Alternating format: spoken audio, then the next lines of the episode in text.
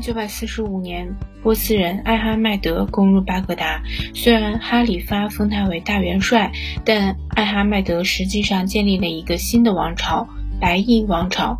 原来在各方面都有绝对权力的哈里发，只保留了他的宗教职能，并且被随意废列。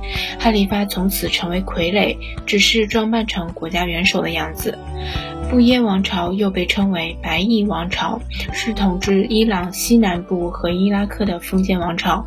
王朝的建立者阿里之父名为布耶，因而以此命名王朝。布耶是生活在里海西南岸山地德莱木人的酋长，他有三个儿子阿里。哈桑和艾哈迈德，大约在公元934年，阿里占领了法尔斯，并将设拉子作为都城。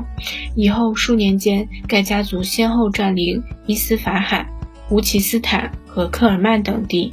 公元945年，艾哈迈德率军侵入巴格达，哈里发于是成为布耶家族的傀儡。这时，王朝权力实际上是掌握在长兄阿里手里的。公元949年，阿里死后，一命以哈桑之子继位，即阿杜德到来。阿杜德到来采用萨珊王朝诸王之王称号，在他统治期间，布耶王朝领土扩张，其统治达于极盛。阿杜德在设拉子附近的库尔河上修筑了有名的埃米尔兰河坝，在巴格达和设拉子设立图书馆、学校和医院，奖励诗人和学者。系列的举措使设拉子成为当时的文化中心。在宗教改革上，他一方面以哈里发的名义统治国土，从而获得逊尼派的支持；另一方面，他又举行纪念什叶派殉道者的公开仪式，以团结什叶派。布耶王朝在阿杜德到来死后急剧衰落，由于萨尔柱突厥和德拉木军人之间的矛盾，以及布耶家族的内讧，使国土陷于分裂。一零五五年，塞尔柱人进入巴格达，布耶王朝灭亡。除了一千零一夜，阿拉伯人在数学方面的贡献也不容小觑。我们现在使用的阿拉伯数字，就是阿拉伯人在数学方面对世界的重大贡献。正是他们把阿拉伯数字介绍到了欧洲。在公元九世纪的前半叶，印度的数字和零号传入阿拉伯。花剌子密第一个使用印度数字和零号，代替阿拉伯原来的字母计数法。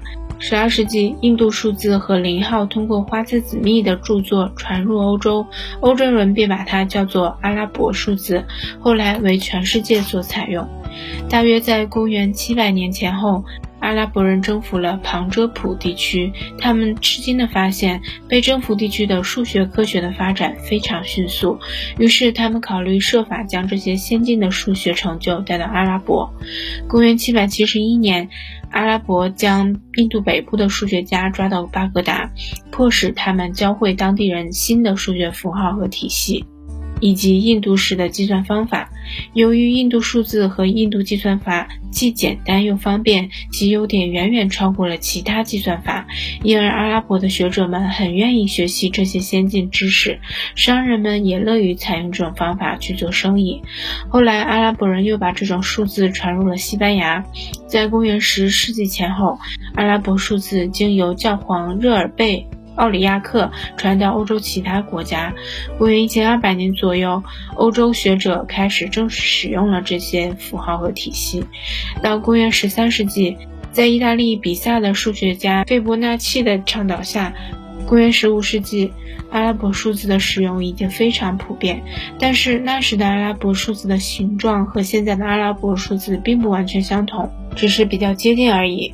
由最初的阿拉伯数字发展成今天世界各地所使用的一二三四五六七八九零，这一过程又有许多数学家倾注了不少心血。